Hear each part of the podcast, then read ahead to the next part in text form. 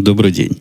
24 августа 2011 года, около 5 часов по среднеамериканскому времени, 275 выпуск подкаста «Атум Путуна».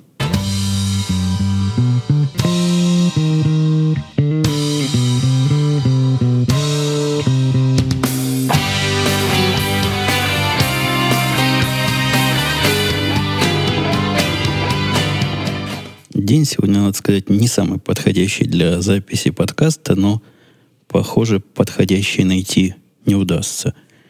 Проблем целый, целый ряд. Во-первых, я все еще без студии, то есть моя студия тут в полу разобранном и жалком состоянии пребывает, поэтому говорю в то, что собрал на скорую руку, и вот в это собранное на скорую руку последние недели три, наверное, уже подкасты веду – и если вам интересует, то у меня на сайте есть ссылочка на мой Google+, где я даже опубликовал фотографию, как жалко выглядит студия с отсутствующим главным элементом.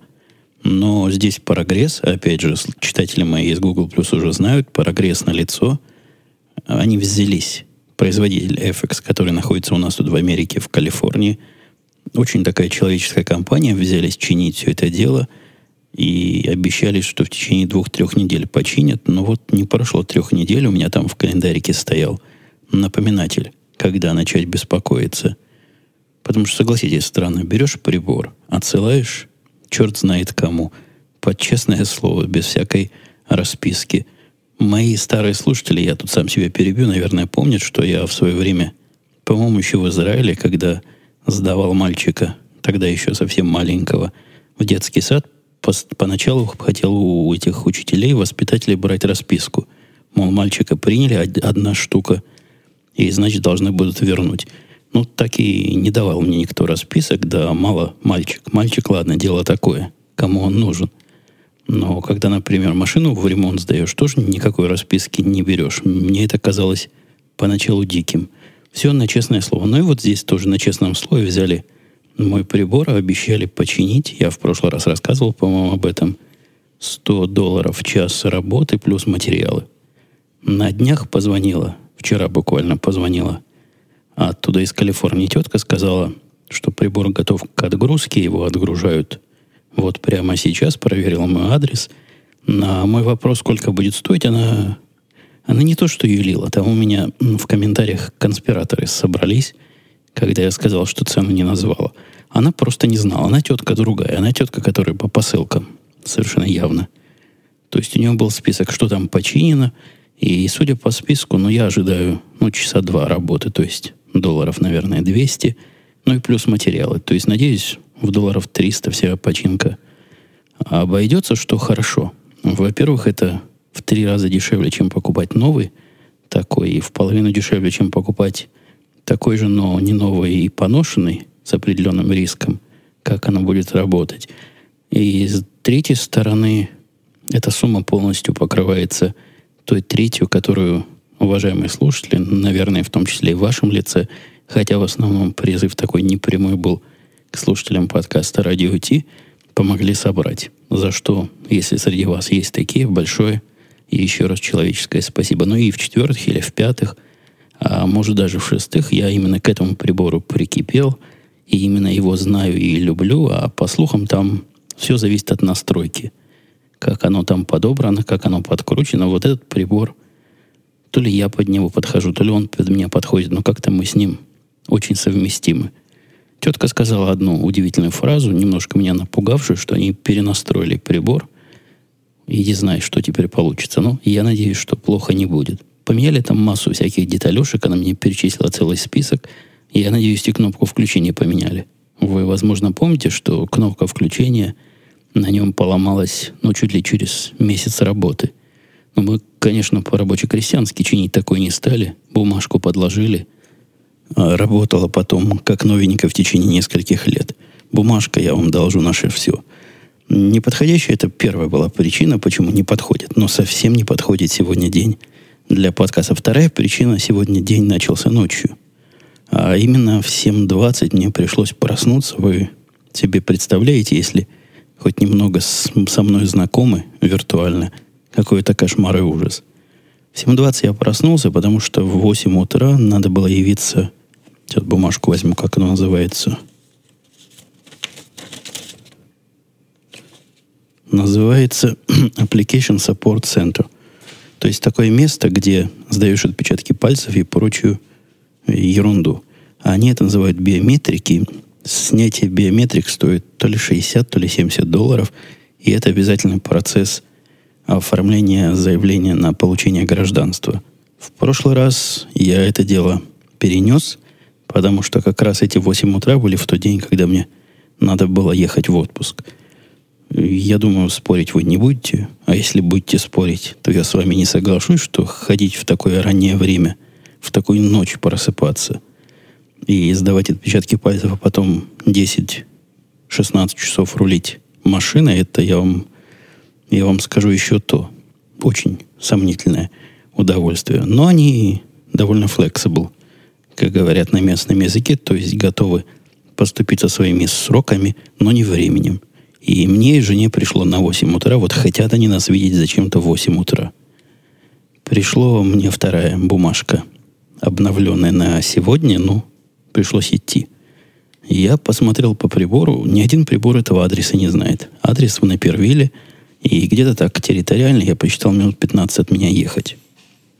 Как я только что и сказал, GPS в машине такого адреса в упор не узнал. GPS-программа на айфоне которая называется Нави чего-то. Тоже такого адреса не знал. Единственный, кто хоть более-менее согласился мне проложить маршрут, были Google Maps на том же самом айфоне. Ну, я посмотрел, где это примерно, и поехал в ту сторону. Приехавши в ту сторону, обнаружил, что улицы, которые они называют Route 59 э, южной, нету в принципе. Есть просто Route 59 в том месте, куда он меня привел – и на этом Route 59 есть дом 750, есть дом 780, а потом сразу начинаются какие-то тысячные дома. Мне же нужен был 888, и, и время я так разумно рассчитал, что в запасе у меня оказалось минут всего 10. И вот эти 10 минут я, как собака бешеная с высунутым языком, пытался найти, где же этот 888 дом и где же этот самый офис – спрашивал на заправке, люди пожимают плечами, говорят, понятия не имею, никогда такого офиса рядом с нами не было. Посылали меня в разные стороны, я эти разные стороны ездил. В результате проездил лишних 45 минут. Когда я совершенно, совершеннейшим чудом нашел это место, ну просто ездя по закоулкам, этот Раут 59, чтобы вы понимали, это такая почти шоссе. Двух- или трехполосная в каждую сторону – а вдоль нее в одну и в другую сторону, в глубину идут магазины, магазинчики, различные докторские, не докторские, в основном дантистовские офисы, и их много там. Вот заехав в, совершенно случайно уже, отчаявшись в один из таких райончиков, где доктора, между двумя докторами, по-моему, между офисом доктора одноэтажным и рядом стоящим, по-моему, маникюрным салоном, обнаружил вот это самое агентство, которое вам кто-то рассказывал, непримечательное, но совсем. Название выведено на стекле таким плохо читающимся шрифтом, и я до сих пор удивляюсь, как я его обнаружил. Номер дома тоже скрывается, то есть номер дома нигде не написан, но оказалось то. И еще один страх был, что написано вот в этой бумаге, совершенно серьезно, такая бумага с гербовым письмом, с водяными знаками – сказано, что прийти обязательно в то время, когда сказано. Не на минуту позже, не на минуту раньше, в тот самый день прийти и принести с собой то-то, то-то и то-то, и не приносить с собой сотовые телефоны, фотоаппараты, мол, у нас жутко секретное заведение. Пришел я туда на полчаса позже, никакая, ни одна собака. Собак там не было, там были вполне приличные. Э, клерки никто не спросил. Где-то шлялся все это время – и, судя по количеству людей, которые там сидели, ну, наверное, человек 10 там сидело, в ожидании они все там на 8 часов тоже были. Дали мне простецкую форму заполнить. В этих формах меня все время достает, там надо где про биометрию какую-нибудь, ну или как-то к доктору идешь, обязательно надо рост указывать. Понятно, рост указывать надо не в наших метрах, сантиметрах, а в местных дюймах и инчах и всяких фотах – но благо у меня права с собой были, а там это уже прописано. Так что я оттуда скопировал. И все было... Вес я знаю в местных единицах. Это я как-то помню. Уж не помню откуда. А, а вот рост все время надо подглядывать. Ну, видимо, потому что там целых две цифры, и в два раза труднее запомнить. Процедура оказалась на редкость э, человеческой, продуманной, но... Опс, это нас с вами прервали совершенно странным звонком. Звонит мужик, совершенно не, не мальчик и не девочка, а мужик, и говорит, можно Лизу? Я удивленно отвечаю, нет, Лизы нет. Он говорит, а не подскажете, когда она будет? Я говорю, это вообще кто? Он говорит, это Гарри из Калифорнии. Что за Гарри, говорю? Лиза, которой вы звоните, десятилетняя девочка. Зачем она вам нужна? А я ее отец. Он говорит, ой, извините, я нашел по справочнику как какого-то крутого глазного врача. Но, видимо, справочник его обманул. Точно моя. Лиза зубным, не, не зубным, глазным врачом не является никоим образом. В общем, мы с ним расстались. Расстались не на повышенных тонах, хотя я поначалу на него наехал. Что за мужик звонит и девочку мою к телефону требует. Так вот, отношения в этом самом офисе очень человечные, вся система поставлена на поток, то есть ждать там не надо нигде. Даешь, дают тебе бумажку со скоростью, с которой ты способен ее заполнил. Меня минут через пять вызвали. Отпечатки пальцев снимают не таким уж страшным образом. Вот мы мистера, про мистера Монка, или Манка, как его по-местному, в телевизоре называют, смотрели сериал, там ему снимали отпечатки пальцев таким способом, которым я знаю. То есть мажут пальцы какой-то, какими-то чернилами, а потом их надо оттирать. Таким же образом и нам, кстати, снимали отпечатки пальцев, когда мы сюда приехали. Бог знает, сколько лет назад, прямо в аэропорту. И помню, да, пальцы надо было оттирать салфетками влажными. Здесь нет, здесь все компьютеризировано, стоит типа как мелкий сканер – видимо, специально сделан для отпечатков пальцев, где особая обученная женщина, мне попалась добродушная, черная, такая полненькая, мягко говоря, тетка все время о чем-то щебетала со мной.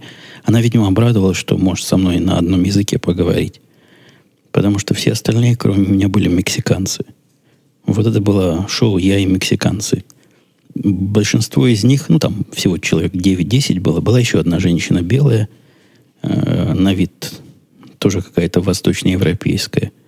Но я с ней ни, ничего не разговаривал, поэтому не знаю, с какой она именно Европы и умеет ли по-нашему разговаривать. А все остальные были мексиканцы, которые просто все как один выглядели, как только что пришли со стройки или с какого-то другого физического труда, и по-местному, ну, совсем не говорят. То есть жестами объясняются, а эти тетки, видимо, привычные, которые там работают, они все умеют жестами показывать. Но вот эта, которая меня обрабатывала, снимала с меня эту биометрию, очень обрадовалась возможности поболтать на родном языке, а не, а не показывать жестами, куда чего приложить и чего там пальцами растереть. Заняла процедура у меня дольше, чем у других. Как-то у меня один палец не хотел отпечатываться. Вот так она его гнет и, и сяк, а на экране компьютера красные какие-то пятна. Нехорошо, говорит, опять начинает гнуть. В общем, мы с этим большим пальцем правой руки провозились наверное, минуты три, и все это дело, включая фотографирование, наверное, заняло минут семь, ну, может, восемь. На этом все. Вот на этом вся процедура оплаченная. Снятие биометрии закончилось, так что теперь я буду ждать следующих писем от правительства США. Пусть мне расскажут, куда и зачем приходить. Там же выдали книжечку, бесплатную такой красивый буклет, в котором гуманно рассказано 100 вопросов, рассказано процедура, как проходить гражданство. Там прямо сказано, если вы идете туда, вам на собеседование обязательно зададут один из этих 100 вопросов. Причем в этих 100 вопросах тут же и ответы, конечно, есть в книжечке, и дополнительные материалы. Сказано, дополнительные материалы не надо знать, а достаточно ответить на вопрос. А ответ на вопрос там в основном из трех, из пяти слов состоит. Короче говоря, даже если вы в истории, географии и политики не понимаете ровным счетом ничего, мне не кажется, что будет какая-то проблема. Эти 100 вопросов и 100 ответов выучить. Зададут, конечно, не 100, зададут всего 10. Кроме того, там будет тест на чтение, тест на писание. И там, опять же, очень и очень гуманно приведен весь словарь тех слов, которые могут использоваться в обоих упражнениях. Наборчик слов странненький, явно с политическим уклоном, но слов там, наверное, всего, не знаю, может, 50 слов на чтение и, наверное, слов 100 на письмо достаточно их выучить и научиться правильно комбинировать, и гражданство у вас в кармане. Ну, если вот эти мексиканцы, которые со мной были, сдают, а по слухам сдают там чуть ли не все, то, наверное, тест будет не очень сложным. С момента, уже переходя к другим намеченным темам, потому что все остальное, все, что вы до сих пор слышали, была разминка языка. Так вот, первая намеченная сегодня тема – это порадоваться вместе с вами завершению интернет-саги, которая таки, да, действительно завершена, и люди пришли. Человек, если я не путаю, у меня сейчас просто, пусть он меня простит, если неправильно я запомнил, по-моему, его Дмитрий зовут, вызвался пойти к теще, все там теще накрутил, все там теще настроил – Говорит, было непросто, но в результате мой раутер без рогов прекрасно работает. И куда надо, чего надо подключил. Ну, видно, человек умеет. Теща сказал, очень хороший мальчик. Он ей понравился. Теперь у меня теща с интернетом. Опять же, спасибо далекому таганрогскому Дмитрию за, за наше счастливое настоящее. И если вы думаете, что сага на этом закончилась, то не совсем. Она еще немножко продолжалась.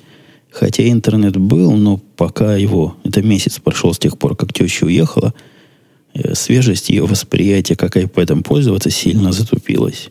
Но настолько сильно затупилась, что простая процедура ей или нам ей видео позвонить оказалась, казалась поначалу неразрешимой задачей. Во-первых, Skype, который почему-то я первым решил попробовать, а, потому что он на компьютере жены стоял, а жене же разговаривать – он сильно умный. То ли он понял, что теща из-под других адресов и как-то подозрительно выглядит, то ли еще чего-то, но он стал спрашивать пароль. С запросами этими он тещу полностью напугал, вверг в полнейший ступор, потому что как вводить пароль ей никто не объяснял. И что за пароль такой, почему циферок не видно. Вы себе не представляете, какое количество диких вопросов и совершенно неочевидных предположений может сделать человек, далекий от всего вот этого компьютерного. Короче говоря, мы не смогли пройти с ней этап ввода пароля до конца. Я не знаю, куда она чего вводила. Говорит, да-да, ввожу, да-да, все, все правильно. В результате оказывается на каком-то экране помощи или еще где-то. В общем, странное дело, и Skype совершенно не выдержал теста против моей тещи. Не тянет против тещи. А вот FaceTime показал себя программой с очень человеческим лицом. Запустивший ее, никаких паролей оно не спросило, то есть ему, видимо, все равно. Где ты сейчас, если ввел один раз пароль, настроил, будет работать. Ну и кроме того, FaceTime работает как телефон, то есть теперь этот iPad 2, который у нее есть, может звонить даже когда он закрытый на полочке лежит, что круто. Ну, практически как телефон.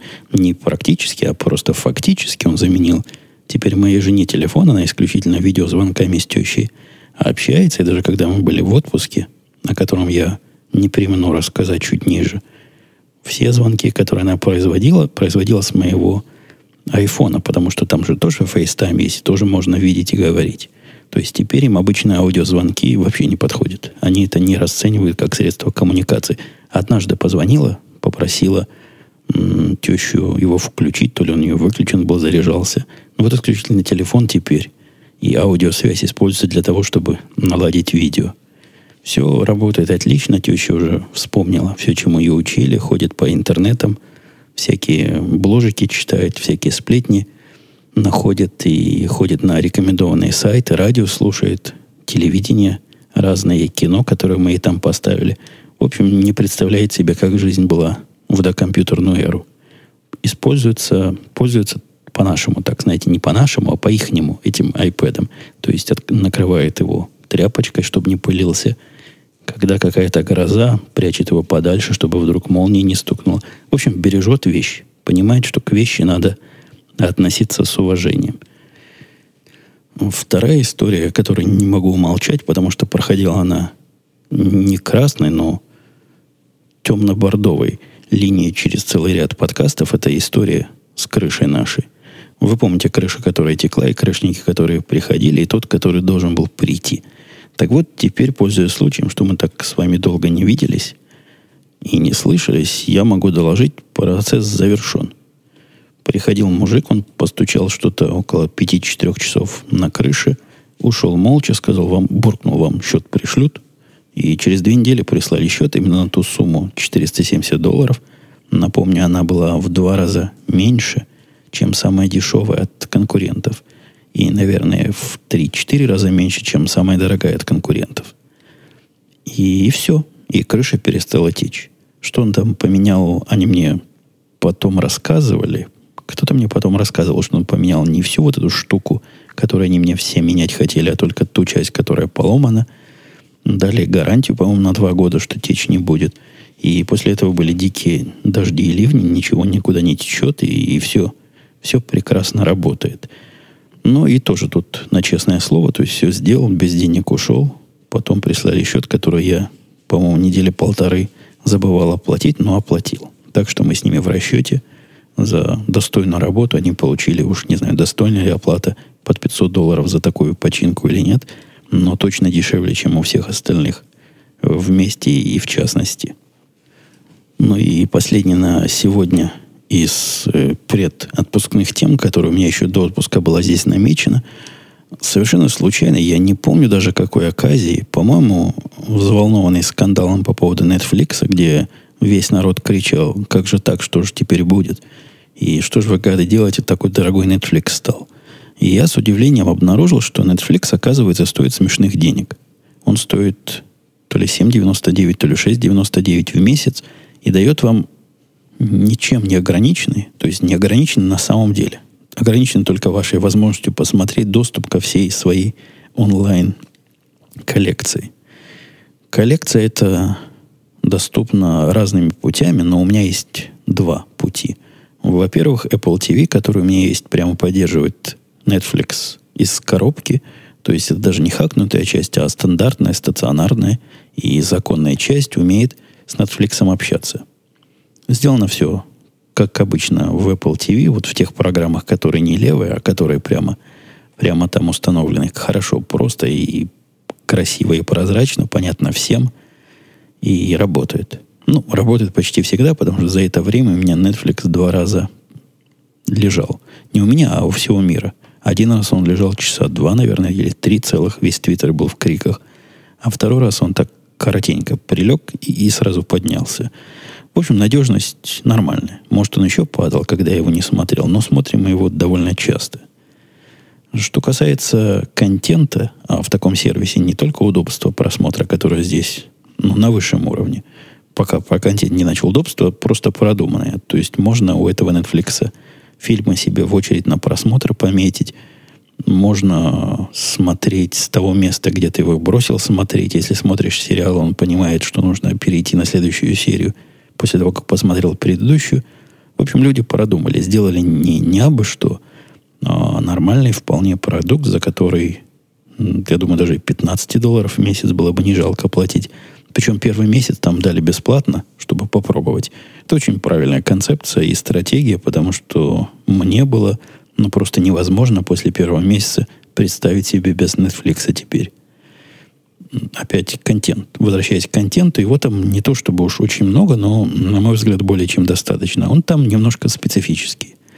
То есть, если вы гоняетесь за новинками, вот только то, что вышло на DVD, скорость обновления вот этого онлайнового Netflix не самая высокая. Они там появляются, видимо, но мне кажется, задержкой.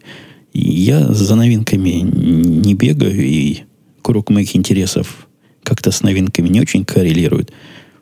Все, что я хотел посмотреть, я смог там найти. И даже более того, то есть не то, что я пересматриваю старье всякое, хотя и старье я пересмотрел с удовольствием весь сезон – все сезоны Battlestar Galactica я просмотрел с огромнейшим удовольствием. Сейчас мы смотрим все сезоны Монка. Это наш обеденный или ужинный сериал. Дочка от него в восторге в полнейшем. И все время просит включить еще серию. Как-то он ей по душе пришелся. В общем, там смотреть есть что. Не только сериалы и фильмы, и что угодно – а если вы, как и я, не знаете, что же в какой-то момент посмотреть, там очень разумно и по какой-то статистике технической я считал, чуть ли не 80% всех фильмов, которые народы смотрят, они выбирают именно по этим компьютерным рекомендациям. Он оценивает, ну, как обычно, все такие системы, профиль того, что вы смотрели, что вам нравилось, кому вы ставили звездочки. Там сложный, судя по всему, алгоритм, потому что иногда он очень неожиданные вещи предлагает посмотреть, которые я сам бы и не стал пробовать. Недавно подсунул мне какой-то японский фильм, который я смотреть не стал, дал ему одну звезду, чтобы он его не подсовывал, но хотя бы увидел, какие бывают японские фильмы. Да, на ETV удобно, это я уже сказал. То, что второй и третий способ просмотра можно теоретически смотреть на компьютере, хотя я ни разу не пробовал. То есть оно работает, я пытался как-то на лаптопе запустить, оно, да, работает. И кроме того, на iOS устройствах, на iPad и на iPhone оно тоже прекрасно работает, хотя тут гад пароль он иногда забывает, видимо, для секретности. А пароли у меня все такие заковыристые, приходится их либо руками писать, либо из специальной программы. Тоже очень секретные, которые тоже пароль на айфоне пока наберешь, устанешь доставать. Ну, в общем, я в полном, ну, давайте не будем преувеличивать, в 90% восторге от Netflix отказываться не буду. Он прекрасен, на мой вкус, более чем полностью. На нем я увидел две странных вещи. Во-первых, я никогда не смотрел канадских сериалов. Я, честно говоря, даже не знал, что такие бывают. Канадские сериалы, а именно те полтора сериала, что я попытался посмотреть, оказались очень своеобразными. Ну, на мой взгляд, смотреть их невозможно, но своеобразие в них есть. Один из сериалов, который мне они рекомендовали, базируясь на том, что я выбрал как интересные фильмы и сериалы, был про канадских полицейских, а именно про команду э, по освобождению заложников. Сериал пристраннейший. То есть мы с семьей даже не сразу поняли, что происходит. Рассказываю вам, может, вы поймете в чем там дело в этой Канаде. И ситуация действительно захвата заложника. Мужик захватывает, уж не помню кого, тетку какую-то на улице, представляет ей пистолет к виску, начинает чего-то орать. Разбегаются наши по крышам, одни с ним переговорщики, а главный герой снайпер как раз. И вот он в течение какого-то времени, этот мужик, нам рассказывает, какой он социально незащищенный, какой он бедный, и как ему тяжело в жизни было, что вот он дошел до жизни такой, захватывает заложников.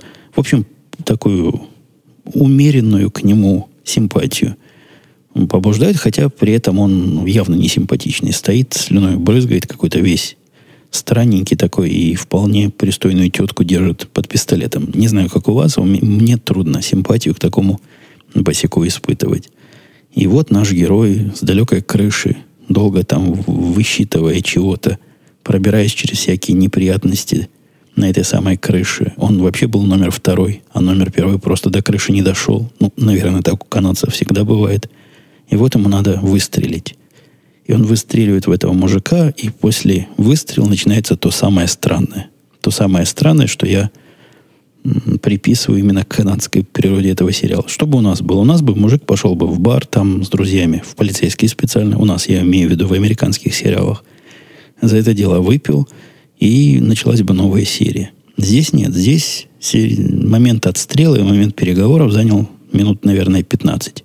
Все остальное время речь шла о том, как он переживает по этому поводу, как он подавлен, и как его пытаются психиатры и психологи и прочие психотерапевты вытащить в нормальное русло, и как в параллель идет расследование. Настоящее расследование там отдела, надо ли было ему стрелять. То есть снайпер с винтовкой стреляет по команде старшего, а потом его расследуют, и никого это не удивляет. Все, наоборот, ему сочувствуют, говорят, ну да, мужик, да, попал ты. Просто удивительный какой-то сюжет. И я не знаю, так ли это в Канаде, врать не буду. Вот Росновский в Канаду уехал. Надо у него узнать. Хотя я надеюсь, у него такого вот опыта не будет по освобождению заложников. Как же там на самом деле. И второй стороны, сюжет, на который мне Netflix натолкнул, из другой иностранной страны, а именно из Англии. Там был тоже поразительный сериал, который называется... Не то, что поразительный, не особо он интересный, но условно смотрибельный. «Лютер» называется, где главный герой известен тем, что ходит на дело без оружия. Полицейский ходит на дело без оружия. Ну ладно, может, это такая фишка сериала, подумайте вы, как и подумал я. Но суть в том, что, похоже, там вообще это у полицейских принято. Там есть абсолютно сносящий башку эпизод, когда везут подозреваемого в убийстве в наручниках два полицейских, а может даже и три полицейских. И этих полицейских останавливают босики чуть ли не с бейсбольными битами. И отбивают, значит, или с, с ножиками, да, точно. Одного ножик был, другого бита, если я ничего не путаю. И отбивают вот этого арестованного. Отбивают потому, что у этих оружия нет. У них даже такая мысль не пришла в голову, что на захват преступника и его транспортировку надо брать оружие.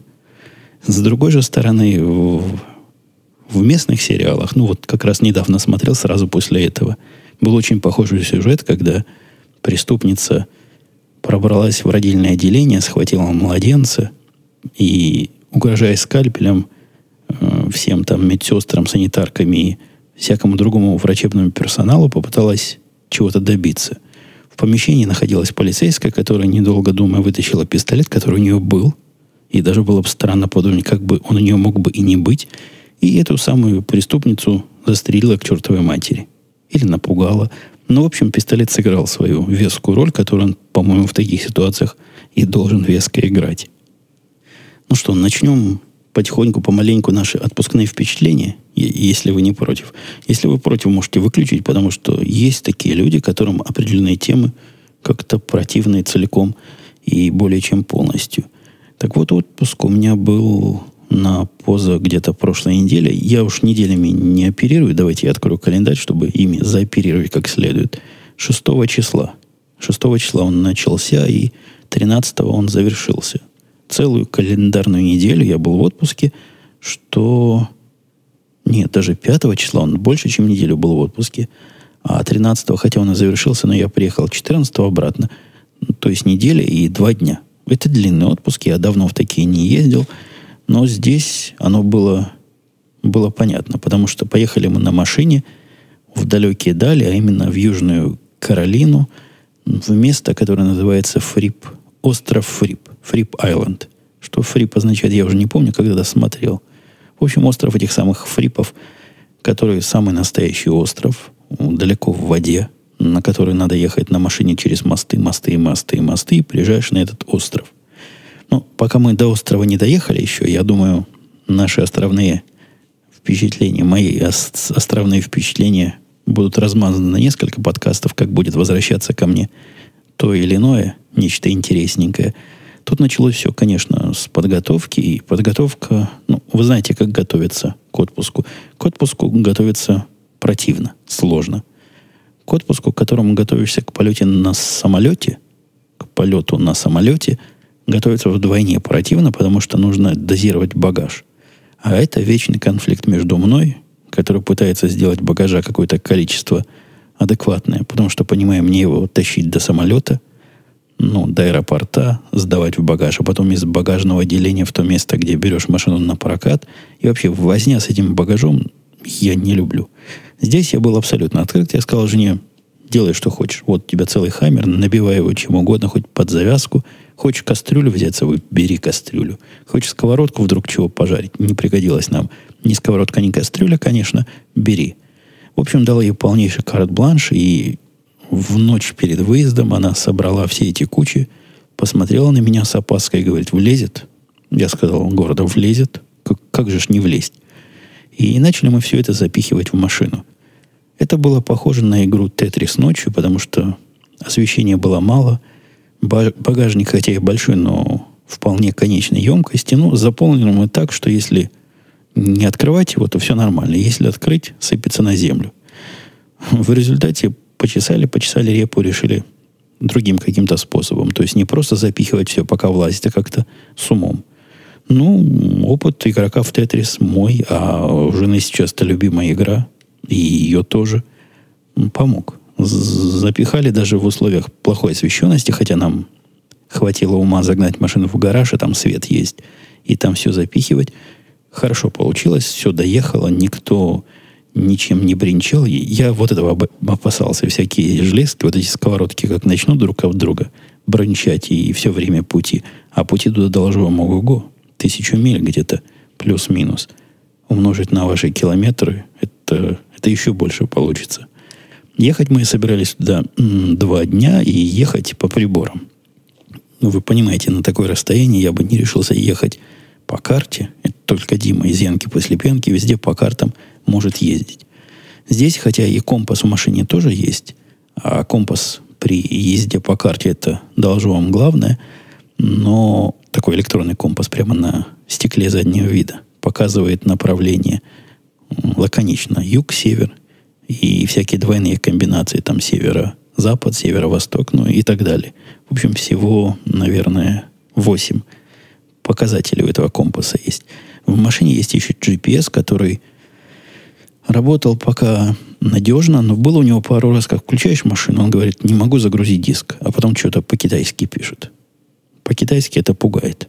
Поэтому я к нему взял запасной в виде программы для айфона, которую тут довольно давно купил и как-то обозревал. Называется она, не помню, как называется, то ли Э, чего-то, что-то с навигацией связано.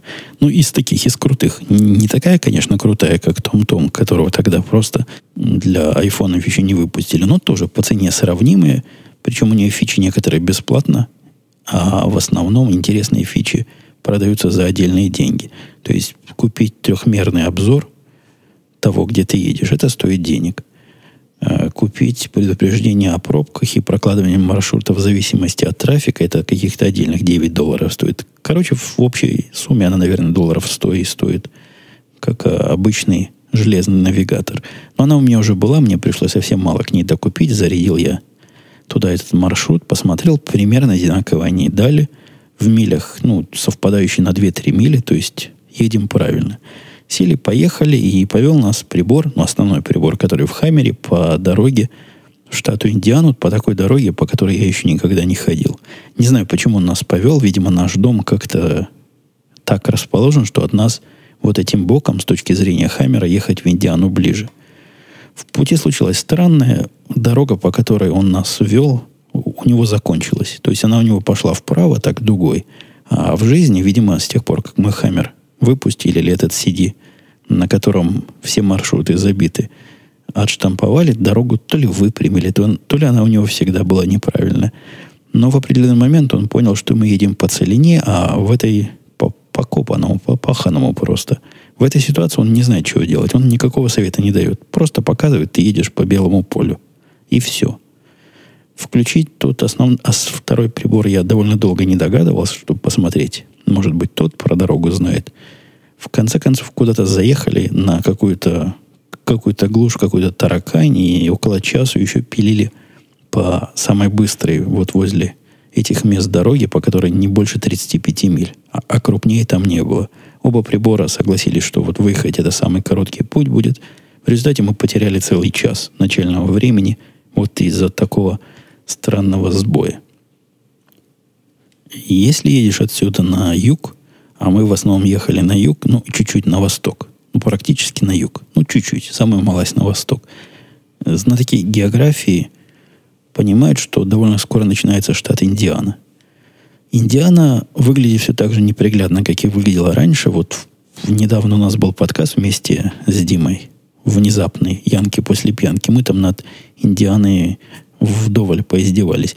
Но на самом деле переезжаешь из Чикагской нашей области, из Иллинойса в Индиану, и сразу все становится не так. И, и дороги поуже.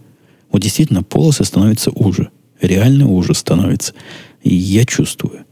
Не знаю, может, владельцы машинок поменьше, не то, что у меня большая, но владельцы машинок поменьше, может, и разницы не почувствуют, там незаметно. Во-вторых, полос становится заметно меньше. И как-то по бокам все не то что бедно, но как-то не так, не как у нас. Ну, чего там скрывать, как-то бедновато со всех сторон. Индиана производит довольно тягостное впечатление на человека, который видел другие штаты, а мы в пути проехали кучу штатов.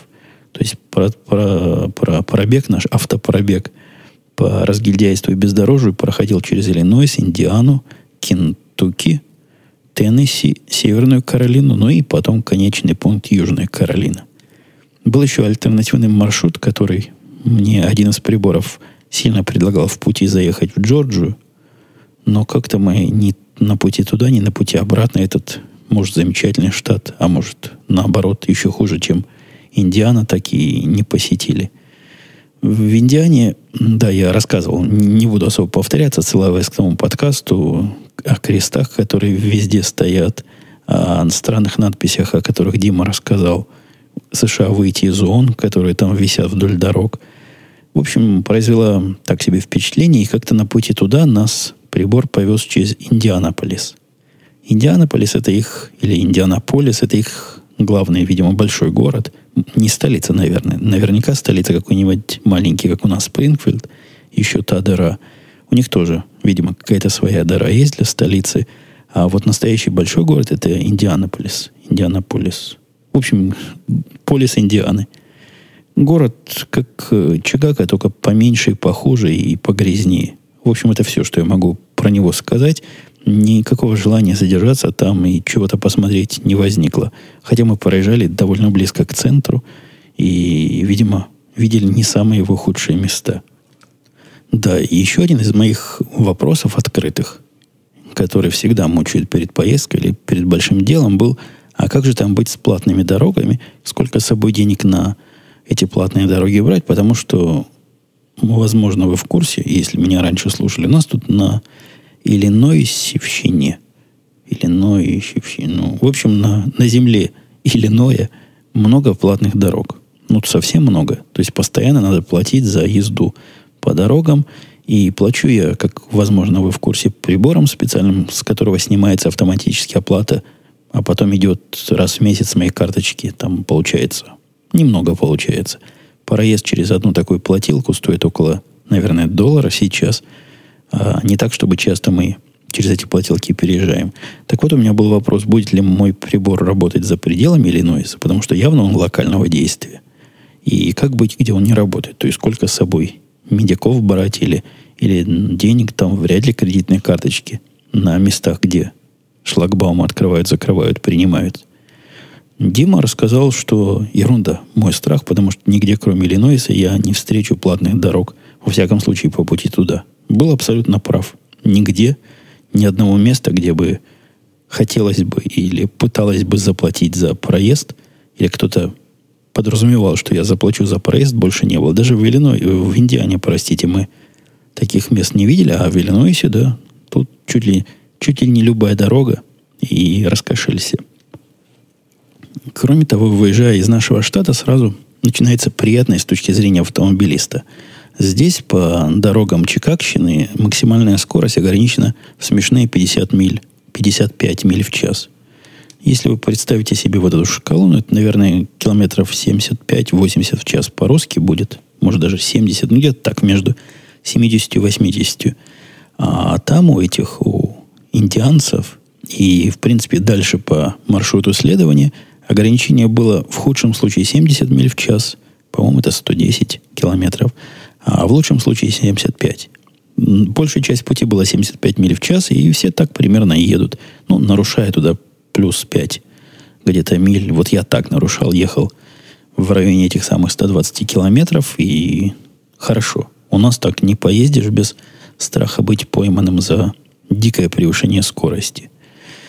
На всем пути нам попались всего две сложных развязки и два странных места, где надо было проезжать через город, не заезжая в город. И оба раза мы прохлопали.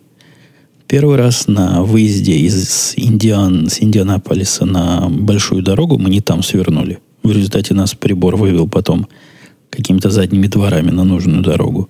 И второй раз мы совершенно случайно заехали в Луизвиль. Город, по-моему, не по-моему, а он просто должен быть, этот город, город прекрасный и странный, и настолько он нам понравился, этот город, тем, что мы увидели за короткое время проезда через его центр, что мы серьезно думали на обратном пути дотянуть первый переезд, то есть мы едем два дня, в пути останавливаемся, вот дотянуть до Луизвилля и там остановиться на ночь, а утром погулять, посмотреть. Уж больно там все не как у нас. Ну, как-то волшебно просто. Какие-то сказочные абсолютно мосты, какой-то радостный и веселый город. Мне кажется, что там есть особо интересно, должно быть особо интересное для туристов, потому что уж как-то он удивительно хорошо выглядит. При том, что население, и про население тоже рассказывал, которое обрадовалось нашему Хамеру, стоя на, на светофоре мы стояли, компания не сильно трезвых э, как они называются, смуглых, смуглых, черных, ну, по-нашему говоря, по-русски негров. Увидев Хаммер, как-то возбудилась, стали руками махать, прыгать. Мы быстро уехали от греха подальше, не знаю. То ли они со всеми такие веселые, то ли просто хаммеров у себя не видали. Но на обратном пути, к сожалению, я сразу забегая вперед, скажу, что мы не дотянули свой первый переезд до Луизвилля. Наверное, миль 50-60 не хватило, но я просто больше ехать не мог. Такие были тяжелые дорожные условия. Дождь, горы, темно. В общем, для безопасности своей семьи мы остановились гораздо раньше. Так и не посмотрели на этот пристраннейший, но, по-моему, очень привлекательный городок. Как я тут выше обмолвился, маршрут наш туда, ну, в общем, и обратно, из двухдневного перегона состоял. Если два дня ехать, тоже легко понять. Не надо быть семи и даже шести пядей во лбу, что в пути надо остановиться где-то переночевать. Благо тут с этим хорошо. И я никогда на это не засматривался вдоль дороги. Но если вы засмотритесь, будучи в наших краях, каждые 5-10, ну, может, 5 я загнул, хотя, может, и не загнул. Но где-то так 5-10 миль есть знаки вполне стандартные, в которых рассказывается, что на том или ином выезде будет, какие гостиницы, какие бензозаправки, какие рестораны и забегаловки. Подробно и, и понятно. И, в общем, страха оказаться в пути и неприкаянным, и негде переночевать, по-моему, если ехать по нормальным большим дорогам, быть не может. Мы тоже ехали, ехали, ехали, пока не доехали до, до упора. То есть упор, когда мне уже трудно вести, когда глаза слепаются. Выехали мы часов, наверное, в 11 нашего времени. И где-то часов через 12 у меня стали уже слепаться глаза, я стал уставать.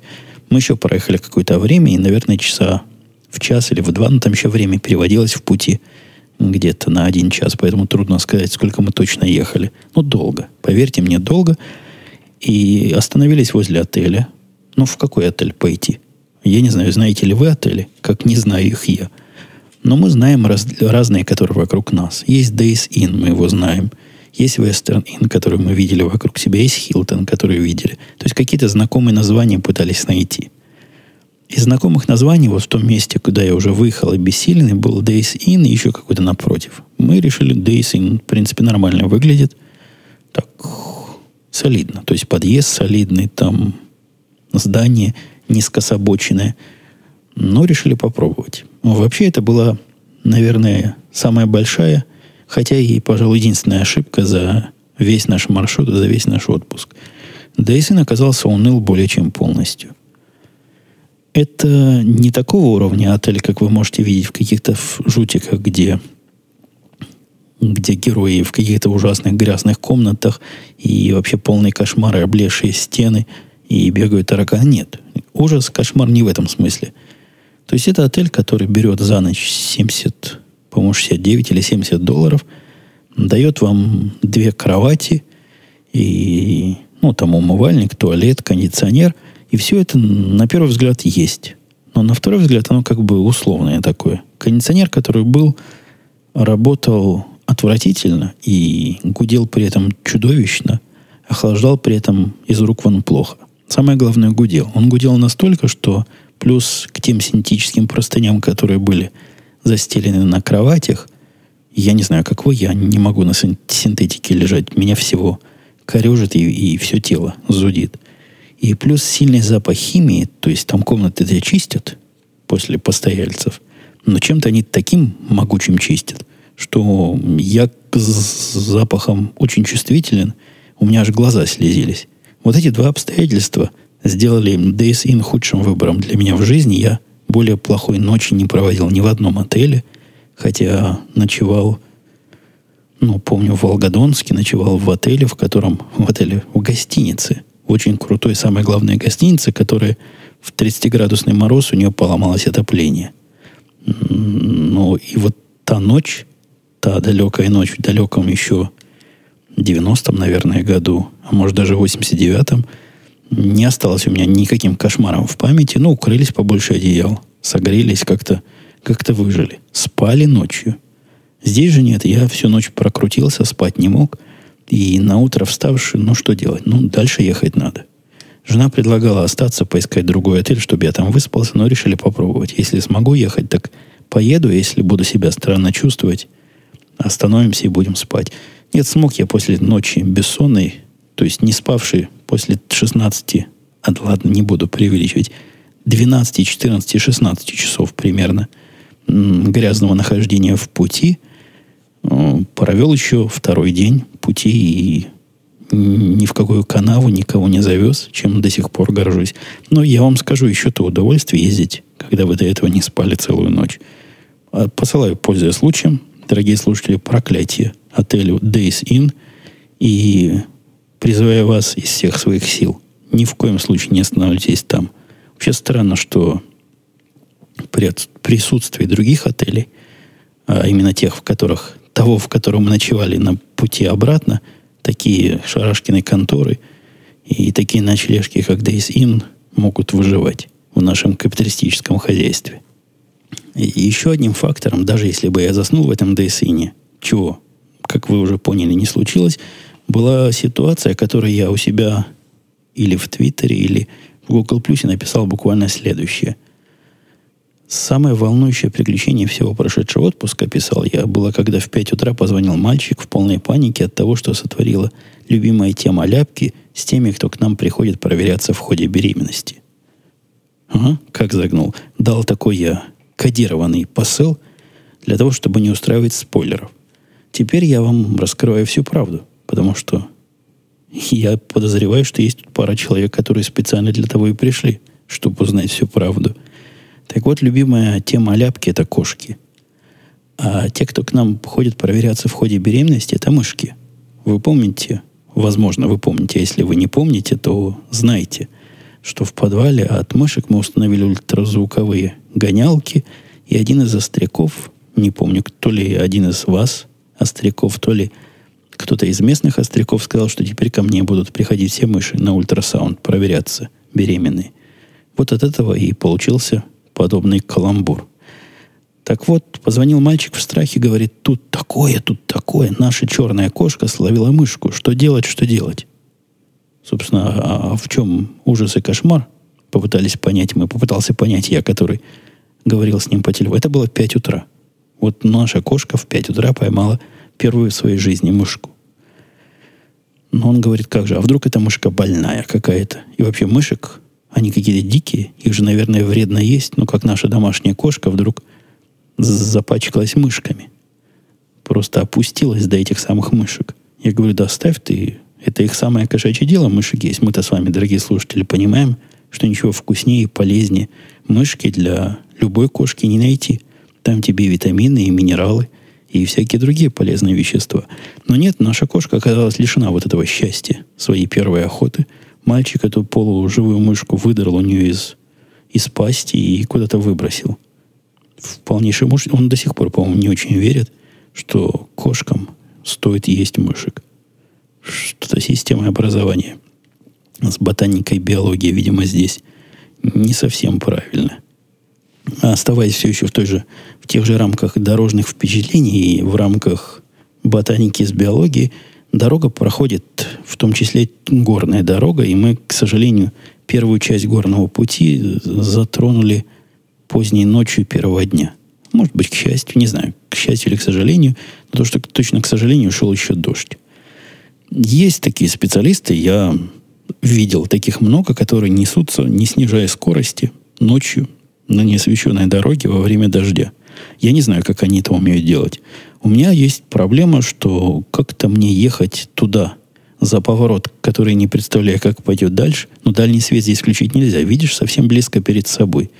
То есть обгонять свет перед собой я боюсь ночью. В результате я снижаю скорость от тех 75, с которой едут крутые и не боящиеся ничего, наверное, до 65 миль в час. Я не один такой, там за мной целая колонна выставилась. Вы знаете, ночью удобно в хвост кому-то пристроился и плетешься, и плетешься. Особенно за грузовиками хорошо плестись. Но вот некоторые не боятся. Видимо, смелые, либо каким-то умением особо тайным обладают, которым я не обладаю.